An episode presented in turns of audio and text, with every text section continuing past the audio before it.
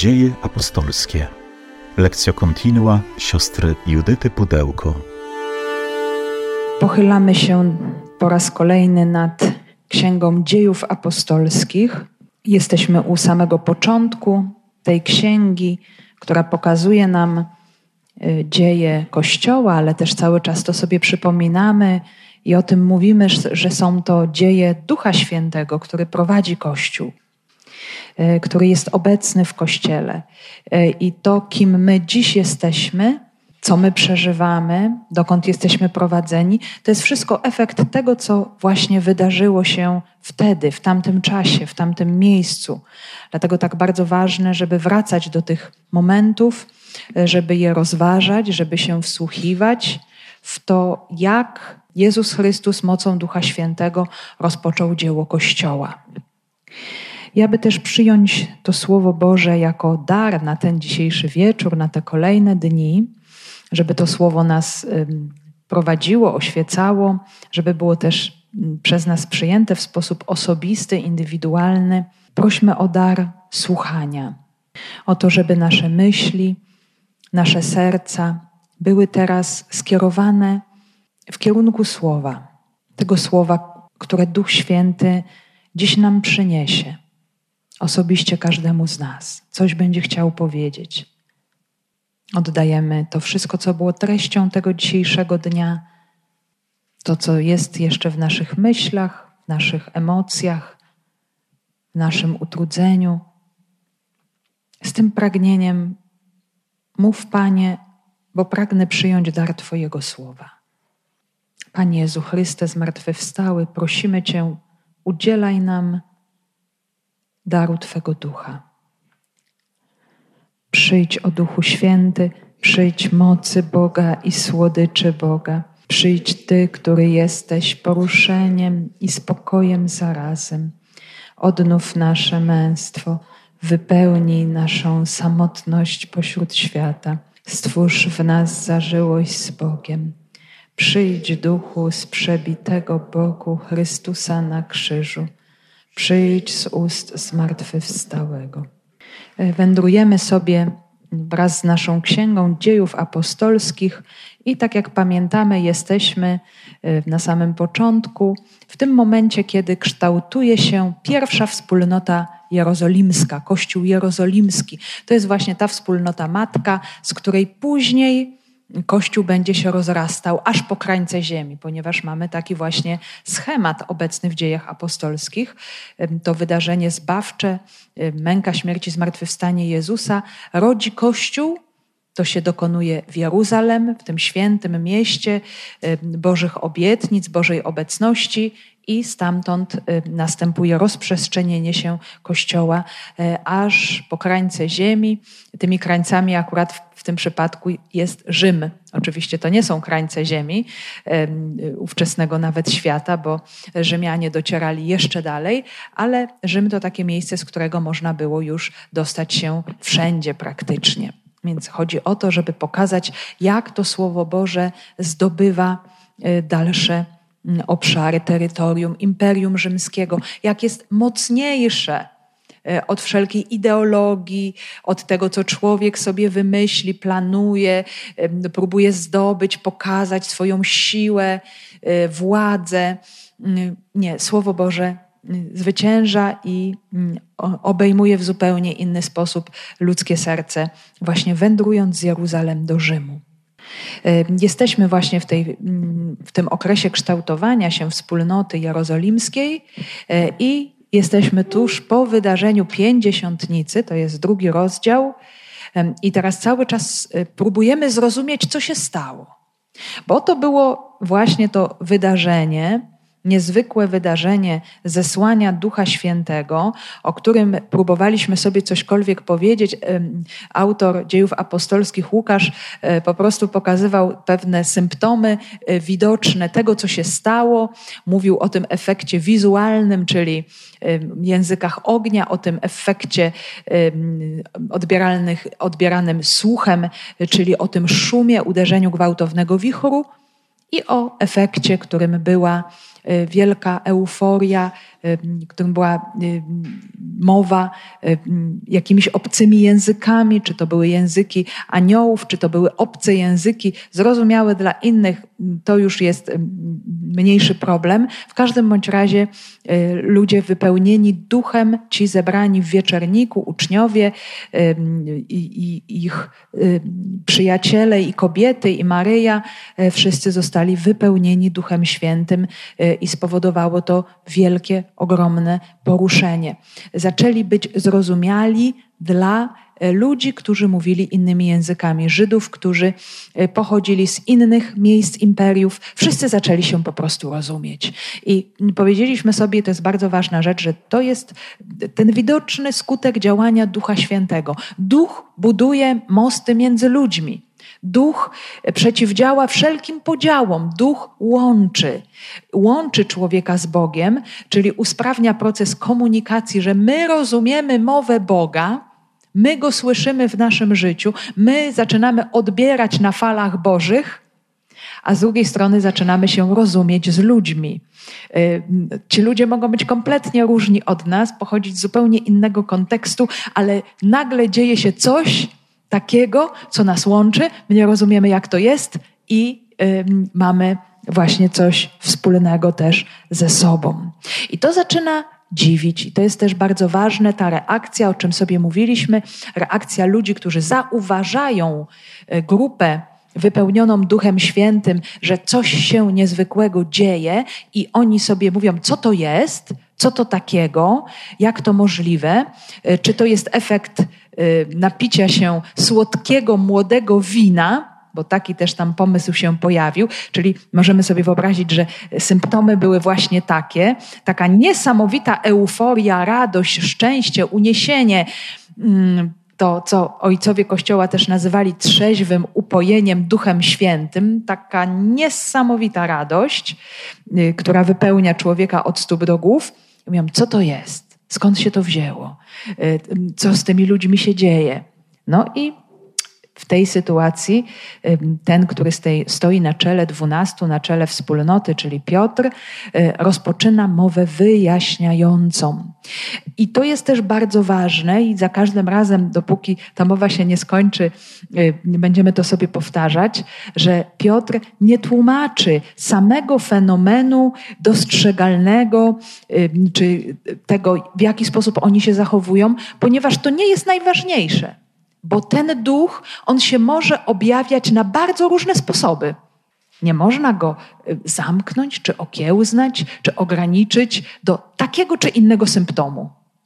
On jest po prostu wolny. On dziś się objawia tak w człowieku, a jutro się objawi inaczej. I dlatego Piotr y, w sposób bardzo mądry i przezorny nie tłumaczy tego fenomenu, tych rzeczy, które oni widzą, ale tłumaczy źródło Skąd się to wszystko bierze? Kto za tym wszystkim stoi? Skąd pochodzi ten niezwykły dar?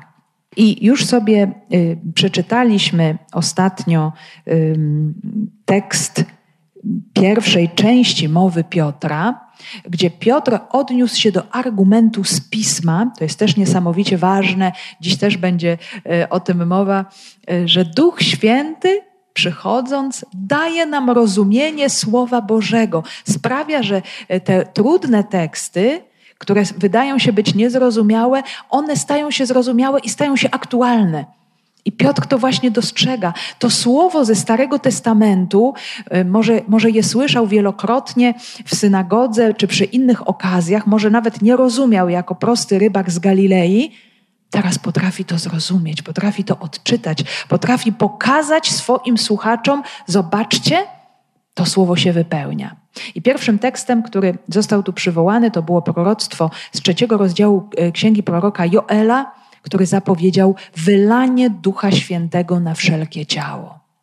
Nadejdą takie dni, mówi prorok Joel, gdzie nie tylko ci uprzywilejowani, ci wielcy pośrednicy pomiędzy Bogiem i ludem, czy prorocy, czy jacyś właśnie władcy, y, czy jacyś ludzie niesamowicie ważni, a przeważnie mężczyźni i przeważnie ludzie wolni y, będą posiadali ducha, i będą mogli y, dzięki temu duchowi czynić rzeczy wielkie, bo będzie taki czas, że każdy człowiek z Izraela otrzyma tego ducha i młodzi, i starzy, i niewolnicy, i wolni, i mężczyźni, i kobiety.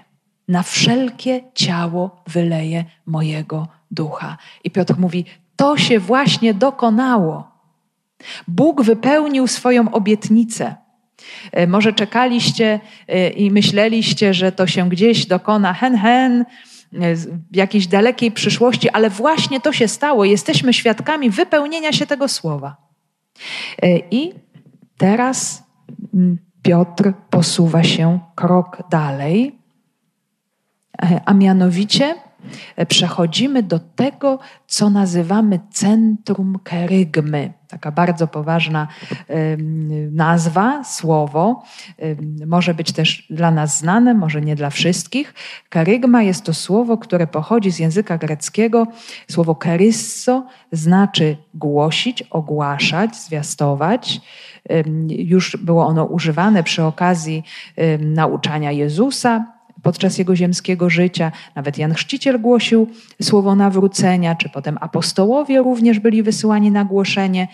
Y, I mm, od tego pochodzi właśnie rzeczownik karygma, czyli to, co jest głoszone. Wydarzenie, które jest głoszone, to, co jest sednem głoszenia. I to jest niesamowicie ważne, moi drodzy, bo my tym żyjemy po dzień dzisiejszy. I Kościół, jeżeli chce oddziaływać, My jako Kościół, jeżeli chcemy być y, przyjęci, jeżeli chcemy, żeby i pośród naszego życia dokonywało się to, co w początkach, to ciągle musimy wracać do tego, co jest sednem, co jest treścią przepowiadania samego początku. I co to jest? To jest osoba. Osoba Jezusa Chrystusa. Jego osoba, Jego życie, Jego dzieło, męka, śmierć, zmartwychwstanie i Jego chwała. I to jest praktycznie wszystko. Potem oczywiście z tej karygmy y, to, to zobaczymy dalej w lekturze dziejów apostolskich, czy to też możemy zauważyć chociażby w listach świętego Pawła. My mamy też karygmę, ogłoszenie tej dobrej nowiny dla każdego ale też jest potem coś takiego, co stanowi rozwinięcie karygmy, czyli katechezę. No w takim razie dobrze, przyjmuję Jezusa Chrystusa i muszę i chcę zastosować to przyjęcie do różnych wymiarów mojego życia. Czyli w takim razie, jeżeli ja przyjmuję Jezusa, to jak będzie wyglądać moja relacja w życiu rodzinnym, małżeńskim, w pracy, wobec władz, e, wobec podwładnych, wobec przełożonych, e, wobec różnych sytuacji codziennego życia. I to już jest katecheza. Czyli zastosowanie tej radosnej nowiny e, osoby Jezusa Chrystusa do różnych wymiarów życia człowieka. Ale pierwsza jest zawsze karygma. To ogłoszenie tego niebywałego wydarzenia, które przewróciło cały świat do góry nogami. I od tego momentu Piotr to teraz widzi w Duchu Świętym, wszystko się całkowicie zmieniło. I moi drodzy, kiedy człowiek sobie to uświadamia w swoim życiu, każdy chrześcijanin e, musi mieć taki moment przełomowy, kiedy do tego dochodzi, to odkrywa. Wtedy e, ten dar Ducha Świętego otrzymany na Chrzcie Świętym zaczyna w nim eksplodować, zaczyna go zmieniać, e, zaczyna się po prostu coś dziać. Ale każdy chrześcijanin jest zaproszony, żeby stopniowo dojrzeć do tego momentu, że ja odkrywam, że ta prawda jest czymś absolutnie najważniejszym w moim życiu, że Jezus Chrystus jest absolutnie najważniejszy w moim życiu i wszystko się zmienia, dlatego, że stało się to, co się stało. Już nic nie jest takie samo, jak było. I to zaczyna czynić Piotr. Y, zaczyna mówić, my jeszcze będziemy go trochę słuchać, potem zobaczymy, jaki był efekt. To też jest niesamowicie ważne. Ale spróbujmy się właśnie powoli wsłuchać E, jak, w jaki sposób e, Piotr rozpoczyna nam to ogłoszenie kerygmy, najważniejszego wydarzenia tej rzeczywistości, która jest całym sednem życia Kościoła. Wszystko inne jest na nic, wszystkie wielkie dzieła, jakakolwiek pomoc charytatywna, takie czy inne wysiłki są niczym, nie znaczą absolutnie nic w oderwaniu od tego, co jest najważniejsze, od ogłoszenia osoby Jezusa Chrystusa jako tego, który dokonał zbawienia, y, który zwyciężył śmierć i który daje nam nowe życie. To jest sedno wszystkiego. z dziejów apostolskich. Mężowie izraelscy, posłuchajcie tego, co mówię. Jezusa Nazarejczyka, męża, którego Bóg uwierzytelnił pośród was czynami mocy, cudami i znakami, jakich Bóg przez niego dokonał wśród was, o czym sami wiecie, tego, który z postanowienia woli i przewidzenia Boga został wydany, przybiliście rękami przestępców do krzyża i zabiliście. Lecz Bóg podniósł go, rozwiązując więzy śmierci, gdyż niemożliwe było, aby ona panowała nad nim. Dawid bowiem mówi o nim: Zawsze mam Pana przede mną, On jest po mojej prawej stronie, abym się nie zachwiał. Dlatego ucieszyło się moje serce i rozradował się mój język, także i moje ciało spoczywać będzie w nadziei. Nie pozostawisz mnie bowiem w krainie umarłych i nie dopuścisz, aby Twój święty uległ rozkładowi. Dałeś mi poznać drogi życia i napełnisz mnie radością przed obliczem Twoim. Mężowie izraelscy, posłuchajcie tego, co mówię. Jezusa Nazarejczyka, męża, którego Bóg uwierzytelnił pośród was czynami mocy, cudami i znakami, jakich Bóg przez niego dokonał wśród was, o czym sami wiecie. Y, znów pojawia się wprowadzenie, y, bardzo osobisty zwrot do słuchaczy. Też będziemy widzieć stopniowo, Piotr będzie coraz bardziej zmniejszał dystans do swoich słuchaczy, będzie nawiązywał z nim coraz bliższą więź, również zwracając się do nich w odpowiedni, nieco zmieniony sposób. Teraz znów dokonuje właśnie tego zwrotu, jak poprzednio mężowie izraelscy. Wcześniej mówił o realizacji proroctwa Joela, a teraz właśnie chce już pokazać dokładnie, kto to wszystko zrealizował, przez kogo to proroctwo Joela weszło w życie. Kto jest tutaj sednem całej sprawy? To wszystko, co się dzieje, komu zawdzięczamy. E, I Piotr zaczyna mówić o Jezusie, o wydarzeniu Jezusa. I mówi w kilku etapach, po kolei. Tutaj niektórzy też się odnoszą do samej Ewangelii Łukaszowej. My sobie cały czas też próbujemy odnajdywać te nawiązania, powiązania pomiędzy Ewangelią Łukasza a dziejami, bo mamy te odniesienia i paralele, o czym też sobie nieustannie przypominamy. I podobnie było też w tym pięknym tekście o uczniach idących do Emaus, e, kiedy stopniowo rozwijała się tam akcja i uczniowie, rozmawiając z Jezusem, nie wiedząc oczywiście, że to Jezus, rozmawiali o Jezusie, właśnie też e, pokazując, wskazując na pewne etapy. Ale tam to było bardzo ciekawe e, też dlatego, że mm, uczniowie wtedy jeszcze, przed zesłaniem Ducha Świętego, oni byli w stanie tylko zauważyć ten ziemski etap życia Jezusa, kim on był w ich oczach. Potem była śmierć Jezusa i był koniec wszystkiego. I wszystko się już, możemy powiedzieć, jakoś dla nich urwało i skończyło. Jest też niesamowite to porównanie, to zestawienie, bo zobaczcie, Duch Święty pozwala nam widzieć więcej, szerzej, dalej zobaczyć to działanie Boga tam, gdzie może po ludzku go nie widać, zobaczyć Jego moc, która przekracza wszelką śmierć. Zanim się to dokonało, zanim uczniowie przyjęli ducha, jeszcze nie byli w stanie tego zobaczyć. E, no właśnie, jaka była ta wypowiedź? My możemy sobie to nawet porównać i zobaczyć, że ta różnica jest ogromna. E, oni mówili o Jezusie tak. To, co się stało z Jezusem Nazarejczykiem, no, tutaj też mamy odniesienie do Jezusa Nazarejczyka. Y, prorokiem, który był prorokiem potężnym w czynie i słowie wobec Boga i całego ludu, którego Bóg uwierzytelnił pośród nas czynami, mocy, cudami i znakami, jakich Bóg przez niego dokonał wśród nas, wśród was. Więc zupełnie, zupełnie podobna wypowiedź. Y, tutaj uczniowie idący do Emaus podkreślają rzeczywistość śmierci i koniec. I taka była w tym momencie ich znajomość Jezusa. Dopiero Jezus sam wprowadza ich w dalszą rzeczywistość, krok dalej.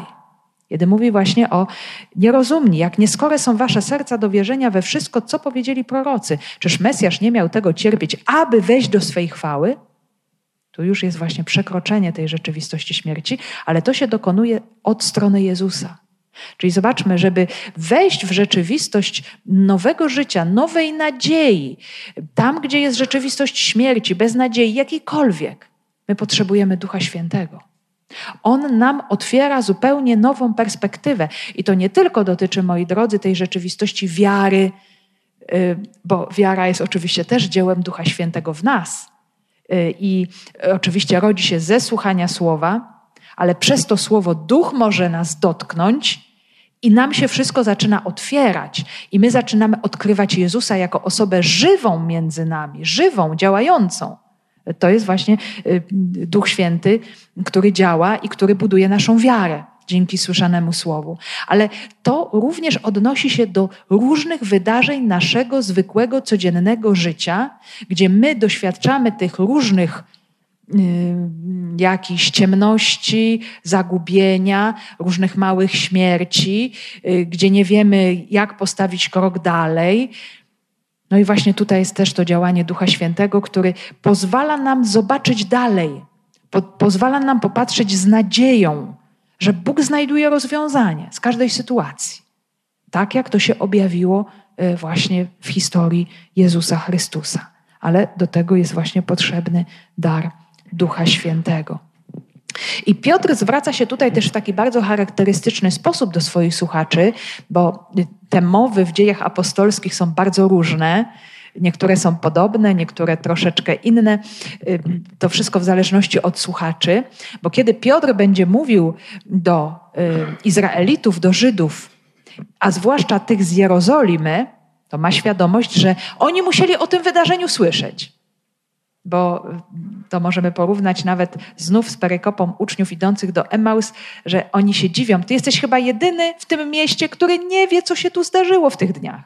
Wszyscy o tym wiedzieli, wszyscy o tym mówili. Więc Piotr mógł nawiązać również do ich odbioru tej rzeczywistości, że oni o Jezusie słyszeli, może nawet niektórzy z nich gdzieś byli w pobliżu, może widzieli nawet tę egzekucję, to wszystko, co się dokonało, może wcześniej Jezusa spotkali.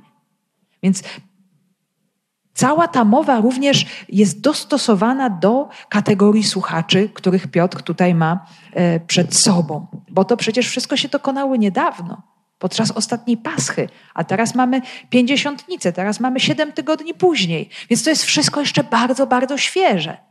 I Piotr się odwołuje do e, pamięci e, i do ich doświadczenia. I ta mowa rozpoczyna się od przywołania ziemskiej historii Jezusa, Nazarejczyka, czyli mieszkańca Nazaretu. I uczniowie z Emaus nazywali Jezusa prorokiem potężnym w czynie i słowie, czyli prorokie, proroku, który był pełnym ducha, bo już mówiliśmy sobie o tym, że Dar ducha e, w tym rozumieniu Starego Testamentu, on się najczęściej objawiał w charyzmacie prorockim. Mieć ducha to znaczy było być prorokiem, przemawiać w imieniu Boga, patrzeć na wydarzenia oczyma Bożymi to po Bożemu interpretować rzeczywistość. A tutaj e, Piotr mówi nam e, o bardzo ciekawej kwestii, a mianowicie o tym, że Bóg autoryzował Jezusa, tak byśmy to dzisiejszym językiem powiedzieli, uwierzytelnił Jezusa, czyli dał jakąś swoją pieczęć, potwierdził, dał jakiś dowód, że Jezus pochodzi od Niego, że On jest posłany przez samego Boga, że On działa w imieniu samego Boga.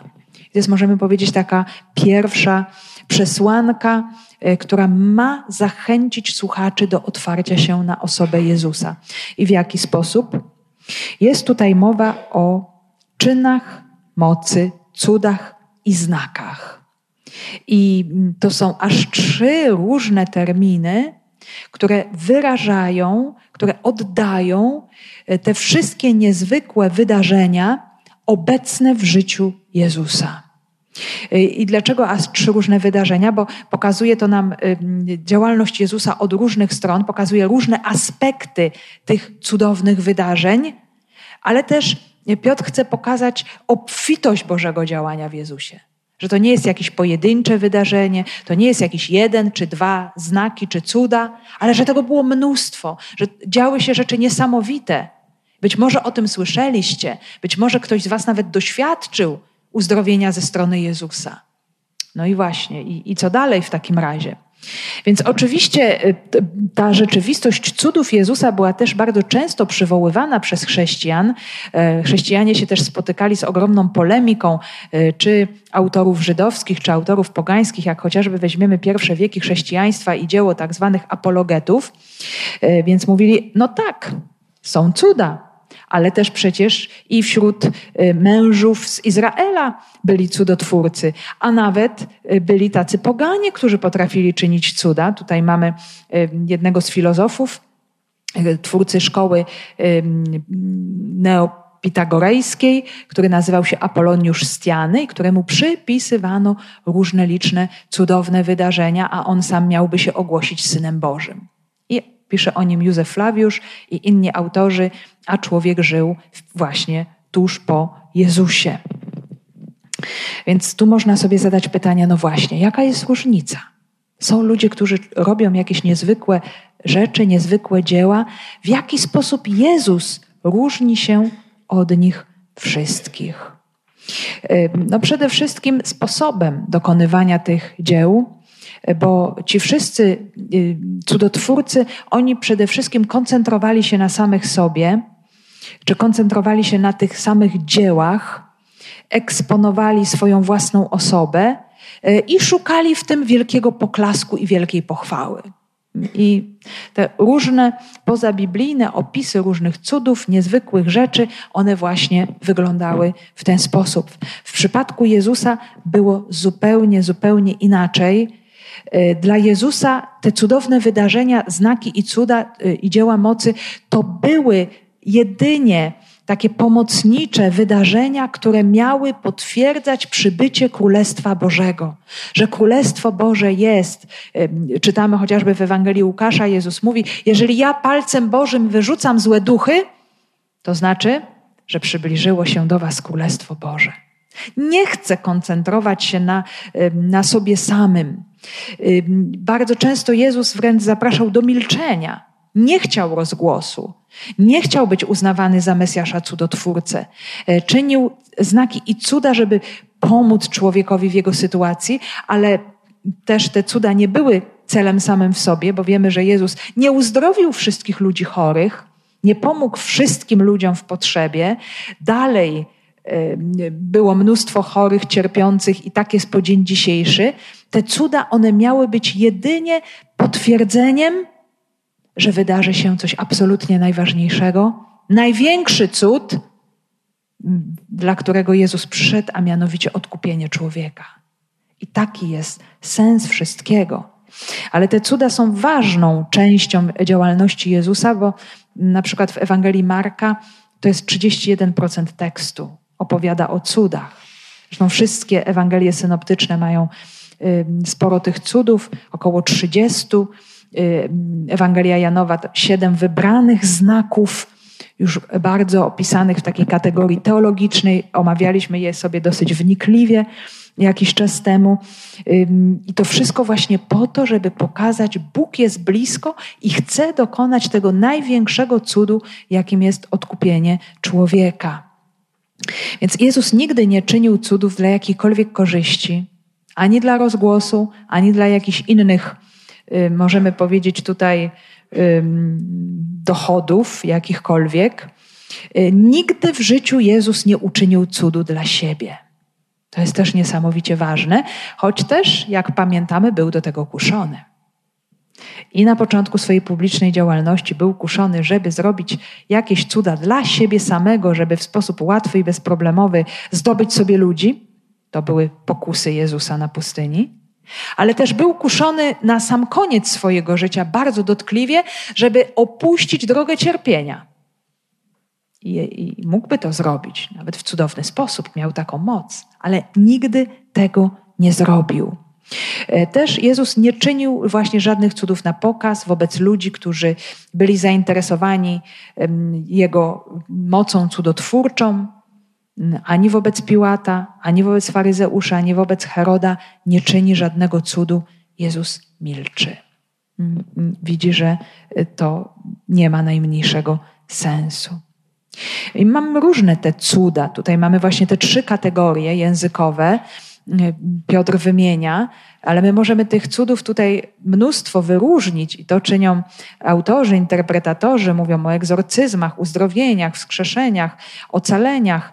E, są cuda legitymacje, czyli cuda pokazujące, wskazujące na boską tożsamość Jezusa. E, taki cud chociażby jak chodzenie po wodzie. Jest taki cud legitymacja. Czy obdarowania, czyli rozmnożenie chlebów i ryb chociażby. Y, I to są właśnie te czyny mocy, bo objawiają moc Boga. Są cudami, bo zazwyczaj przekraczają prawa natury. Bóg ustanowił pewne prawa natury, których się trzyma, tak zasadniczo ich nie zmienia. Y, jeżeli już się coś stanie, to już się nie odstanie, ale cuda są właśnie czymś takim, co przekracza również te prawa. Czasami mają takie sytuacje miejsce y, i, i wtedy się po prostu stwierdza cud. Ale są też znakami, bo znak zapowiada coś, co jest y, gdzieś pod, jest ukryte pod tym wydarzeniem, y, co ma dopiero wypłynąć na wierzch. Więc cuda są znakami w takim znaczeniu, że zapowiadają to największe wydarzenie, jakim jest właśnie dar Bożego Królestwa i dar zbawienia.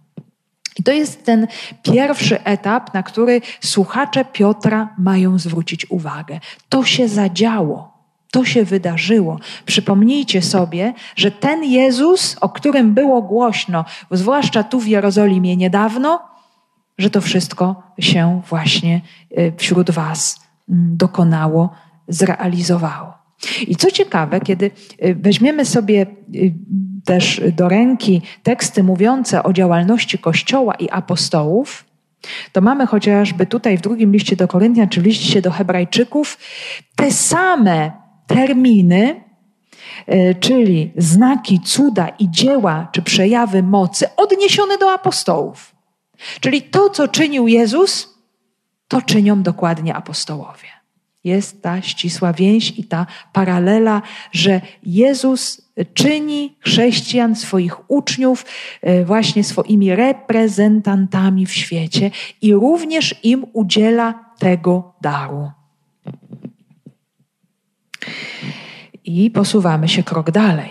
Więc najpierw było życie ziemskie Jezusa i przejawy mocy, znaki i cuda, a teraz jest to wydarzenie, które w którym Bóg dokonuje zbawienia. Co to za wydarzenie? Tego, który z postanowienia woli i przewidzenia Boga został wydany. Przybiliście rękami przestępców do krzyża i zabiliście. I to jest najtrudniejszy element tego kerygmatu, tej dobrej nowiny, bo w tym momencie się wydaje, i może nam się to tak wydawać, że to jest bardzo zła nowina. Ponieważ y, to wszystko, co się rozpoczęło, tak pięknie, tak entuzjastycznie, tyle dobra, które się zadziało w Jezusie i przez Niego i wokół Niego, zakończyło się tragicznie. Zakończyło się potworną, niesprawiedliwą, y, okrutną, drastyczną śmiercią. No i właśnie, jak to teraz zrozumieć, jak to odczytać? Ten krzyż Jezusa z jednej strony nie był chciany przez Boga. Bóg nigdy nie chce zła. Zło, skąd się bierze zło? To jest następstwo wyboru człowieka, złego wyboru, chybionego wyboru, tego, którego dokonuje pod wpływem działania złego ducha, który oszukuje, kłamie, y, który zamydla, zaciemnia rzeczywistość i pokazuje ją w fałszywy sposób, mówiąc: To wybierz i to będzie dobre dla ciebie. I człowiek poddaje się bardzo często tym sugestiom i wybiera, myśląc, że to jest rzecz dobra, ale się potem okazuje, że wcale tak nie jest, że to jest rzecz zła. I Bóg tego nie chce. Ale ponieważ dał człowiekowi wolność, I tej wolności nigdy mu nie odbierze. I krzyż jego syna pokazał, że nawet w takiej sytuacji Bóg nie odebrał człowiekowi wolności. Poddał się temu złemu działaniu ludzi, pozwolił się zabić, ale nie odebrał człowiekowi wolności. To powinno, myślę, bardzo mocno zakodować się w naszych sercach, e, żebyśmy też widzieli, jak bardzo Bóg jest konsekwentny w swoich decyzjach. On się z nich nie wycofuje wtedy, kiedy, no właśnie, no, on na tym traci najwięcej, bo wydaje się, że y, całe to jego pragnienie dobra wobec człowieka jakoś chybiło, że mu się to wszystko wymyka z rąk. Ktoś może powiedzieć: Panie Boże, ty nad wszystkim nie panujesz. Zobacz, ile zła. Największe zło, jakie może być, to właśnie zabicie syna Bożego. Ale jest to tylko pozorne, bo na tym właśnie polega niesamowita wszechmoc i miłość i miłosierdzie Boga że ten krzyż, to ogromne zło, wcale nie zniweczyło planów Boga. Że Bóg potrafi wszystko wykorzystać dla dobra, absolutnie wszystko. No właśnie, tylko potrzeba w to uwierzyć, że Bóg naprawdę to może zrobić. Coś, co również dziś dla mnie jest absolutnie nie do przyjęcia w moim życiu. Jest absolutną bzdurą, absolutną porażką. Czego nie mogę w tym momencie może udźwignąć, pogodzić się, co sprawia, że mi się serce rozdziera. I to jest obiektywne zło. I ja to mogę tak nazwać, ja to mogę tak przeżywać, i to może jeszcze tak być. W przypadku Jezusa tak to było. I zobaczcie, co się stało. Bóg wykorzystał to dla absolutnie największego dobra. To jest ten paradoks, który rozwala, możemy powiedzieć, cały system zła. Nie ma czegoś większego i nigdy już nie będzie. Ponad właśnie to, że Bóg to potrafi, że my możemy po prostu zatrzymać się, zaduszać się y, tym, że te problemy no, że my nie dajemy rady, że to nie da się, po prostu po ludzku nie da się nic zrobić, nie da się zmienić, ale Bóg może. W jaki sposób to zrobimy, nie wiemy. I kiedy, moi drodzy, kamień przysunął grób Wielki Piątek, nikt nie wiedział, co się dalej stanie. Wszyscy myśleli, może oprócz Maryi, wszyscy oprócz niej myśleli, to jest koniec. Już się po prostu nic nie da zrobić. I każdy z nas może sobie pomyśleć o tym swoim Wielkim Piątku. Bo moi drodzy, my jako chrześcijanie, chcąc czy nie chcąc, my to mamy, my to przeżywamy. My przeżywamy nasze życie i Bóg nas tak prowadzi, że nasze życie jest zawsze w kluczu paschalnym. I to w ogóle nie powinno nas dziwić, bo to jest nasze DNA. Skoro jesteś ochrzczony w imię Jezusa Chrystusa, jesteś zanurzony w Jego śmierć, jak możesz się dziwić, że tego nie będziesz w sobie doświadczać? To jest coś absolutnie naturalnego, że Bóg nas prowadzi drogą swojego syna, drogą paschalną, gdzie w pewnym momencie dochodzimy do ściany, jest koniec. Jest absolutny koniec. I wydaje się, że już się nic absolutnie nie da zrobić. I w tym momencie zaczyna działać Bóg. Czasami, moi drodzy, ten kamień zamyka ten grób trochę dłużej niż trzy dni. Może to jest trzy dni w tym liczeniu Pana Boga, bo wiemy, że Pan Bóg jest ponad czasem. Czasami ten grób jest zamknięty dla nas w sposób nieskończenie długi. I czekamy na ten moment. A może nie czekamy, bo w przypadku Jezusa nikt na nic już nie czekał, z wyjątkiem Maryi. Nikt się niczego nie spodziewał. Kobiety szły odwiedzić zmarłego do grobu i zastanawiały się, kto odsunie kamień. Nikt na nic nie czekał. I my tak czasami możemy żyć przytłoczeni naszymi śmierciami, naszym krzyżem, już nie czekając na nic. A tymczasem Bóg trzyma wszystkie asy w rękawie. Zawsze tak jest. I zawsze wszystko prowadzi w życiu chrześcijańskim do takiego rozwiązania, które widzimy w Jezusie Chrystusie. Czy to nastąpi po trzech dniach, czy to nastąpi po trzydziestu latach. Ale to jest zawsze droga chrześcijanina. I ona może w nas się dokonywać wielokrotnie w naszym życiu. To słowo, ono ma nas podprowadzić pod zobaczenie właśnie tej rzeczywistości, tego naszego przybicia do krzyża. No właśnie, jak Bóg działa w naszym życiu. I z jednej strony właśnie ten grzech niszczy dobro. Niszczy dobro. Zło niszczy dobro. I dobro bardzo często jest niszczone, jest nieprzyjmowane. Ale Bóg potrafi wyprowadzić z tego zabitego y, właśnie dobra życie. Czyli krzyż nie udaremnia planu Boga. Cały czas musimy to sobie bardzo mocno powtarzać. Krzyż i śmierć nie udaremnia. Bóg jest silniejszy, Bóg jest większy od tego i to jest dla nas dobra nowina. To jest właśnie ten karygmat, który zmienia wszystko. Absolutnie wszystko w naszym życiu. Czyli Bóg potrafi posłużyć się wszystkim, cokolwiek jest, po to, żeby nas zbawić. I ważne jest, y, abyśmy posiadając Ducha Świętego, próbowali Boga pytać i to odkrywać, to poznawać, jak Bóg mnie prowadzi, jak Bóg mnie prowadzi do życia, jak mnie wyprowadza z moich śmierci, hmm? jak, jak, jak ta tajemnica paschalna w moim życiu się dokonuje. Ale tu jest jeszcze jeden kolejny element, niesamowicie trudny.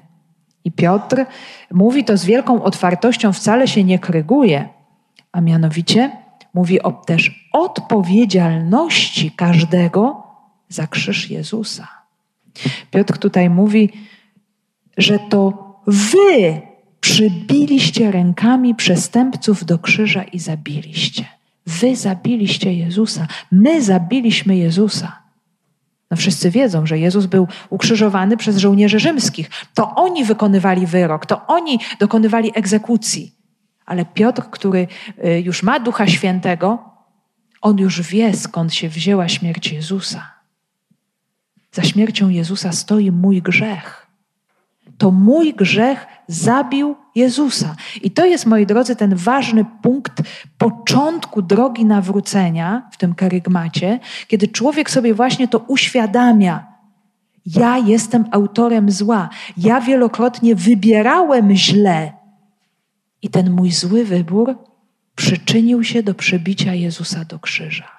To ja go zabiłem, to ja jestem wrogiem Boga, to ja jestem jego nieprzyjacielem, jak mówi święty Paweł. Chrystus nas umiłował Wtedy, kiedy my byliśmy jeszcze grzesznikami, kiedy my byliśmy Jego wrogami, Jezus jako pierwszy pokazał nam, co to znaczy kochać nieprzyjaciół, czyli nas.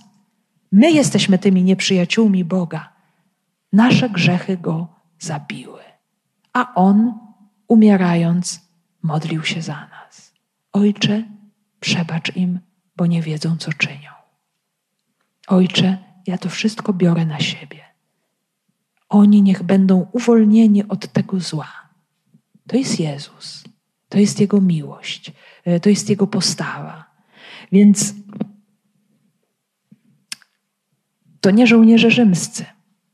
To nie jest rzeczywistość, która jedynie dotyczy tego momentu wieczoru paschalnego, popołudnia, które poprzedzało Paschę, kiedy Jezus przez konkretnych e, panów zatrudnionych e, w plutonie egzekucyjnym został przybity do krzyża. To jest rzeczywistość każdego z nas. Im bardziej każdy z nas sobie tę rzeczywistość uświadamia, że to jest moje konkretne, osobiste zło, moje złe wybory zabijają Boga, to jest to zaproszenie do jakiegoś nowego początku, do odkrycia tej miłości, która jest po prostu nie do opowiedzenia ludzkimi słowami. I moi drodzy, każdy z nas na różnych etapach swojego życia w różny sposób y, tej miłości potrzebuje, oczekuje, szuka, ale to wszystko to jest nic. Bo jest taka jedyna miłość, która jest prawdziwą miłością, która nie oczekuje na nic z naszej strony, a wręcz przeciwnie, nie zachwieje się wobec tego ogromu zła przeciwnego tej miłości. My zabijamy Boga, my go odrzucamy, my mu mówimy nie, my go przybijamy do krzyża, a on w tym wszystkim cały czas mówi: Kocham Cię. Jestem dla Ciebie. Chcę dać Ci życie. Chcę Cię podnieść. Chociaż będziesz mnie zabijać nieustannie w swoim życiu, moja miłość nigdy się nie zmieni. Moi drodzy, teraz przeżywamy taki czas, który, czas, okres liturgiczny, który właśnie bardzo mocno zaprasza nas do rozważania tej prawdy. Bo to nie chodzi o to, że my się mamy nawrócić siłą naszej woli. I tutaj zobaczcie, Piotr nie próbuje prawić morałów swoim słuchaczom. O, jeżeli się nie nawrócicie, to wszyscy marnie zginiecie. Musicie się tak wysilić, napiąć moskuły i zmienić swoje życie. To, moi drodzy, wystarczy na chwilę. A za chwileczkę człowiek się totalnie zniechęca i widzi, że no niestety nie jest w stanie się zmienić. Że ciągle ma te same wady, te same grzechy, te same słabości.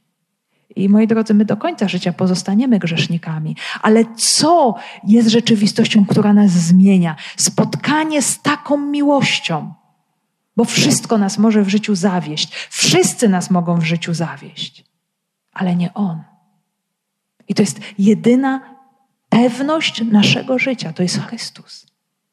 I kiedy człowiek staje z tą prawdą twarzą w twarz, kiedy się z nią zmierza w końcu, to ta cała skorupa, którą obrasta nasze serce w wyniku naszego grzechu, naszego egoizmu, naszego skoncentrowania na sobie, w końcu ta skorupa w pewnym momencie pęknie i zobaczymy coś zupełnie nowego.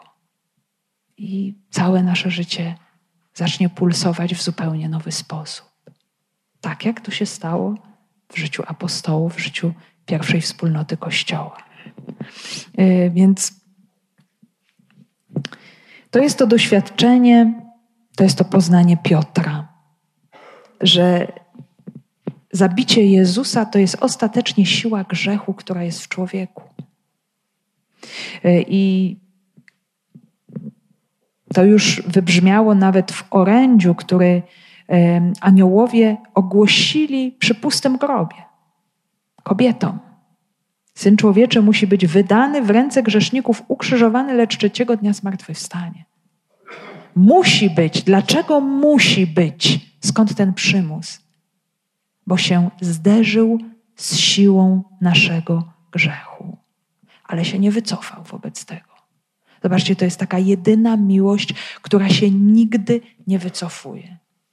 W przypadku ludzkich różnych uwarunkowań y, czasami się słyszy, no tak, gdybym ja wiedziała, że to tak będzie, gdybym ja wiedział, że to się tak skończy. No i niektórzy w zniechęceniu trwają, inni się rozmyślają i się wycofują. To jest ludzkie, to jest ludzkie, to jest ludzka słabość.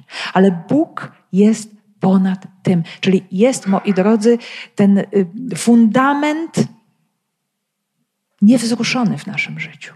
To jest niesamowicie ważne, że w tym życiu, w którym doświadczamy tak ogromnych rozczarowań, y, że nam po prostu skrzydła nam opadają co chwila z tego czy innego powodu, jest stały fundament, na którym ja się mogę oprzeć zawsze. Bezwzględnie. Choćby się waliło i paliło i działo nie wiadomo co, jest Chrystus w moim życiu.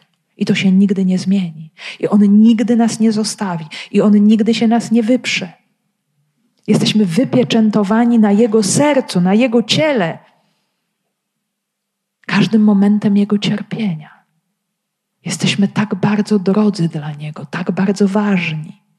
Lecz Bóg podniósł go, rozwiązując więzy śmierci, gdyż niemożliwe było, aby ona panowała nad nim. I z jednej strony jest śmierć, jest decyzja zabicia, jest zabicie, które się dokonało, ale z drugiej strony jest inicjatywa Boga. Bóg, który zwycięża. Bóg, który jest samym życiem zwyciężającym śmierć. Y, Bóg tutaj działa.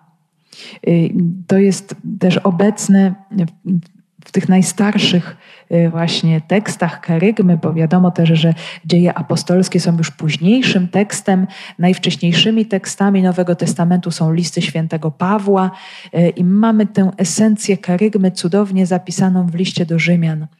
Jeżeli więc ustami swoimi wyznasz, że Jezus jest Panem, i w sercu swoim uwierzysz, że Bóg go podniósł z martwych, osiągniesz zbawienie. Bóg go podniósł z martwych. Jezus, całkowicie będąc Bogiem, uniżył się, oddał się w ręce swojego Ojca. Choć mógł też czuć się opuszczonym, czuć się zostawionym yy, jako człowiek, on wbrew wszystkiemu całkowicie zaufał Ojcu i doświadczył właśnie tego zwycięstwa. Doświadczył podniesienia z rzeczywistości e, śmierci. E, mamy tutaj taki bardzo piękny obraz, e, właśnie te więzy śmierci, śmierć, która krępuje, która wiąże kajdanami. E, to jak, w jakiś sposób nawiązuje nam do Psalmu 18, gdzie właśnie psalmista modli się w przerażeniu: Skrępowały mnie więzy krainy umarłych, schwytały mnie sidła śmierci. To są takie kajdany, z których człowiek nie może się uwolnić. To jest coś, co przekracza jego siły. Tak to się przynajmniej też wydaje. I tylko Bóg ma władzę nad rzeczywistością śmierci, bo On jest samym życiem. On jest samym życiem. Ta ludzkość drży ze strachu i moi drodzy, to jest tak, że lękiem, który generuje wszystkie inne nasze lęki, te wszystkie momenty najmniejszych spraw, w których my się boimy, to jest tak naprawdę lęk przed śmiercią. To jest ten podstawowy, najgłówniejszy lęk, który potem rodzi wszystkie inne nasze maleńkie przestraszenia, obawy, stresy, niepokoje. To jest właśnie to. I my to w sobie nosimy jako ludzie naznaczeni grzechem pierworodnym i y, też świadomością tego, że my ku tej śmierci zmierzamy. Ale Jezus Chrystus on nie uciekł od rzeczywistości śmierci. On ją zwyciężył w taki sposób, że on w nią wszedł. I to w najbardziej możliwie dramatyczny sposób, bolesny, mm, tragiczny, okropny, przerażający. I w nią wszedł tak całkowicie, możemy powiedzieć, w tej śmierci zanurzył się po szyję i ją zwyciężył. Właśnie biorąc ją na siebie, wchodząc w nią, w pełnej ufności wobec Ojca, że ja, ojcze, ja to robię, to jest straszne, to, to jest przerażające, ale ja ci totalnie i całkowicie ufam. Że ty masz nad tymi kajdanami, które mnie krępują, teraz moc i władzę. Y, o kajdanach śmierci rozwiązywaniu kajdanów śmierci y, mówi Biblia hebrajska i właśnie często tego obrazu używa też.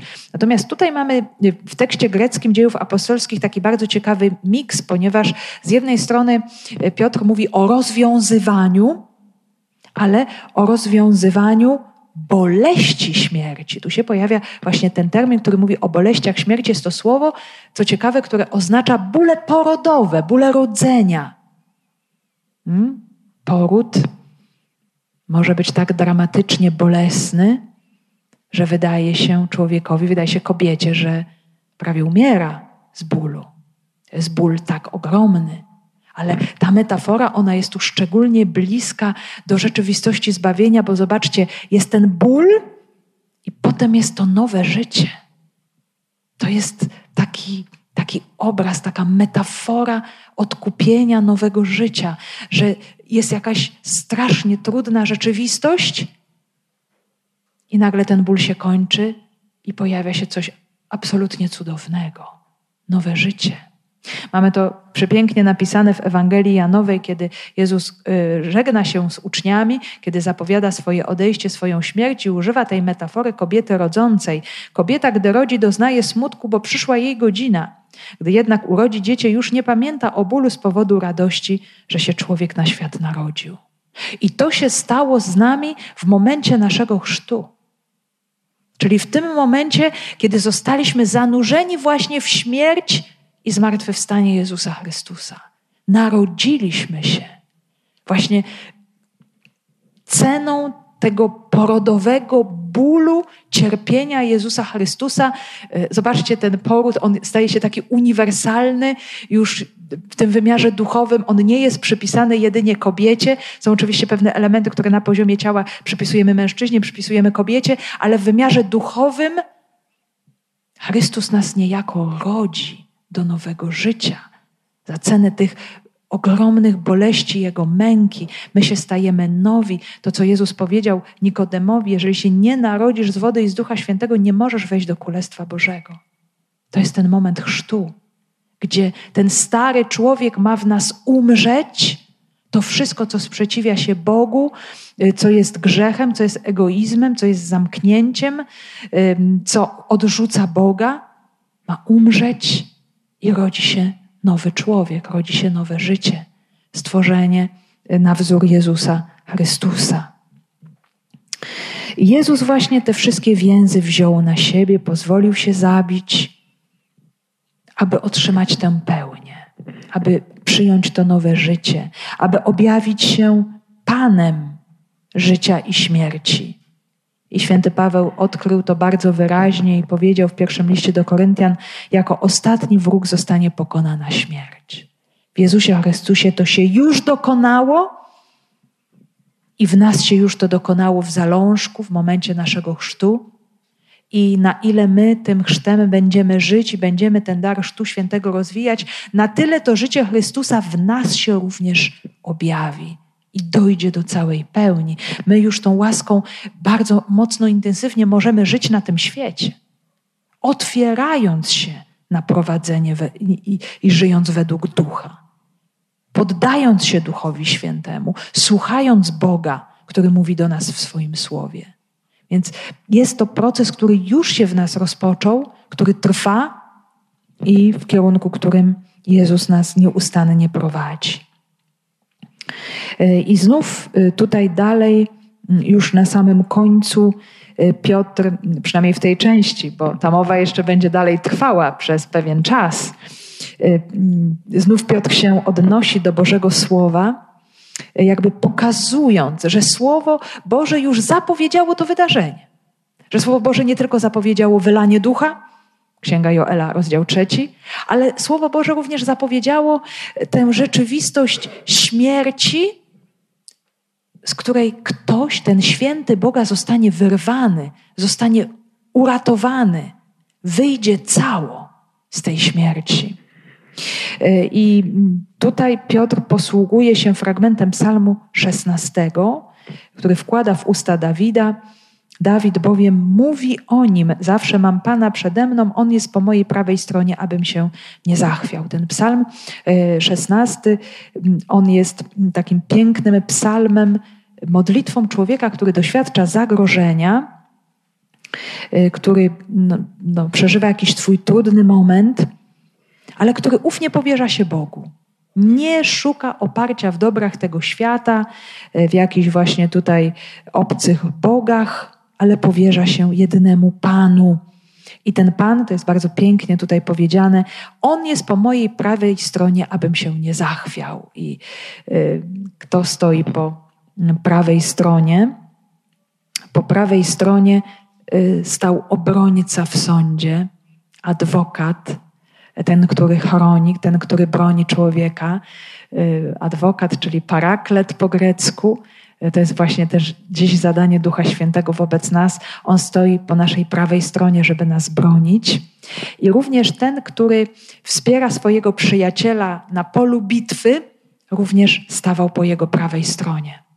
W taki sposób Bóg działa wobec człowieka, w taki sposób Chrystus y, mocą swego ducha działa przy nas i ta postać, która modli się w psalmie, y, tego również doświadczyła. Dlatego ucieszyło się moje serce i rozradował się mój język, także i moje ciało spoczywać będzie w nadziei. Nie, dos, nie, nie pozostawisz mnie bowiem w krainie umarłych i nie dopuścisz, aby Twój święty uległ rozkładowi. I, I tutaj, pomimo tego zagrożenia, psalmista mówi o ogromnej radości. O wybuchu radości, który, która dotyka zarówno wnętrza człowieka, jego serca, jak i jego ciała, bo dotyka jego języka, wyraża się w jego mowie. No właśnie, z jakiego powodu? Z takiego powodu, że Bóg działa w niesamowity sposób. Bóg ratuje od śmierci, Bóg wyzwala od śmierci. E, I ta śmierć jest tutaj wyrażona na dwa sposoby. E, I ten lęk, e, on się bierze z dwóch rzeczywistości. Po pierwsze jest mowa o miejscu, w którym y, znajduje się ten człowiek umarły, czyli otchłań. Tutaj jest dosłownie ta kraina umarłych w języku greckim to jest Hades, czyli ten biblijny, hebrajski Sheol. Ta bardzo smutna, podziemna kraina, tak przynajmniej starożytni to odczytywali, gdzie człowiek jest absolutnie nieszczęśliwy.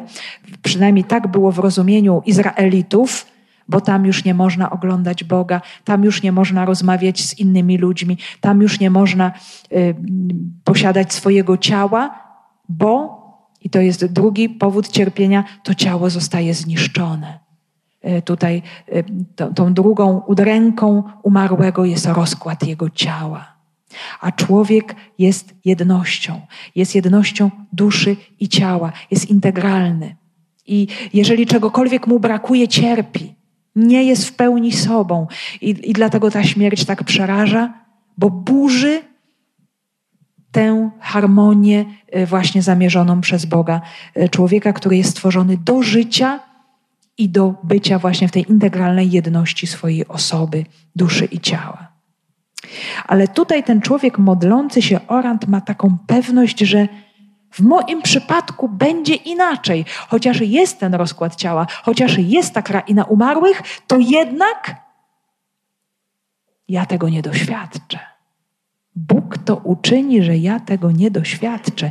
I z jednej strony może to być modlitwa Dawida, który w wielu momentach swojego życia stawał na krok przed śmiercią, bo walczył, bo bitwy, bo jego życie było zagrożone, bo Saul go ścigał. I w Starym Testamencie, w Biblii hebrajskiej jest tak, że my często o tym zagrożeniu Szeolu słyszymy już wtedy, kiedy człowiek traci komfort życia, kiedy coś mu zagraża. To już człowiek czuje prawie, że do tego Szeolu wpada. I Bóg go ratuje.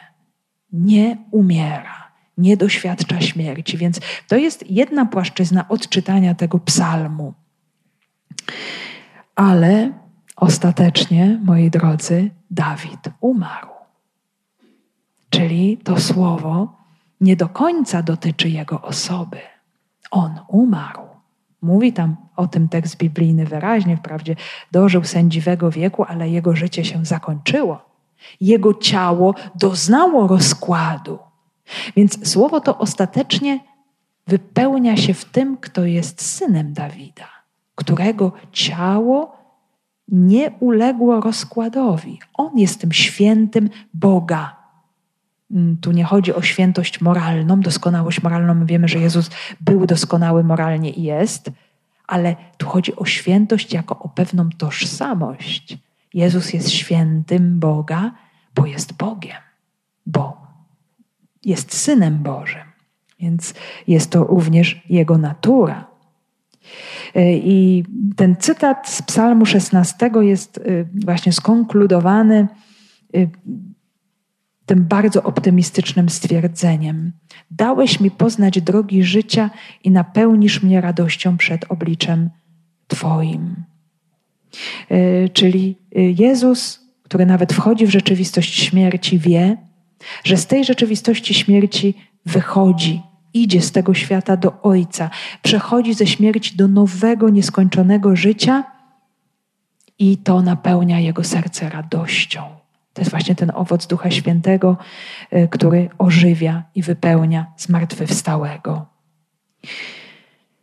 I Jezus w Ewangelii Łukasza w momencie swojej śmierci modli się też słowami Psalmu 31. Ojcze, w Twoje ręce powierzam ducha mego.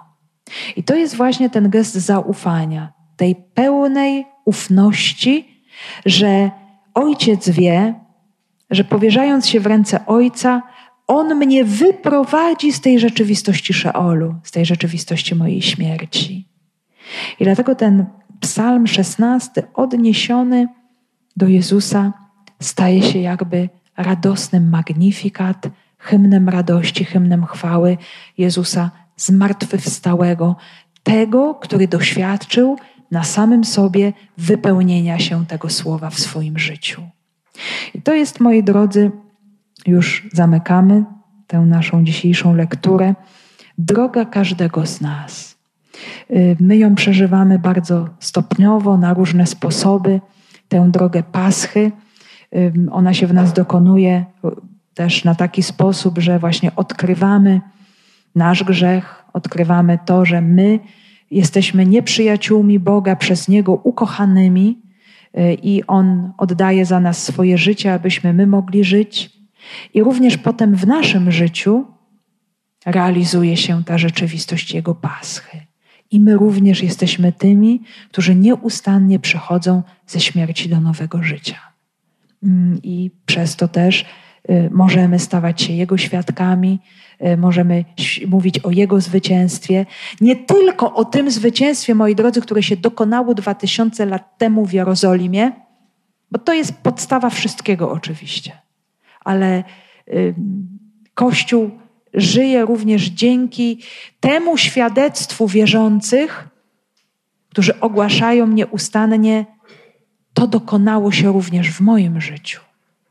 Ja doświadczyłem przejścia ze śmierci do życia. Jezus Chrystus umarł i zmartwychwstał we mnie. Jest żywy. Ja żyję dzięki Niemu. To jest, moi drodzy, ta siła, ta siła działania ducha w nas, żeby to zobaczyć, potem, żeby to ogłosić, to się może dokonać tylko dzięki Duchowi Świętemu. I to jest ta siła, która zmienia ten świat od dwóch tysięcy lat. I zatrzymajmy się tutaj właśnie z tą refleksją i z tym pytaniem, no właśnie, co ten karygmat dziś znaczy dla mnie?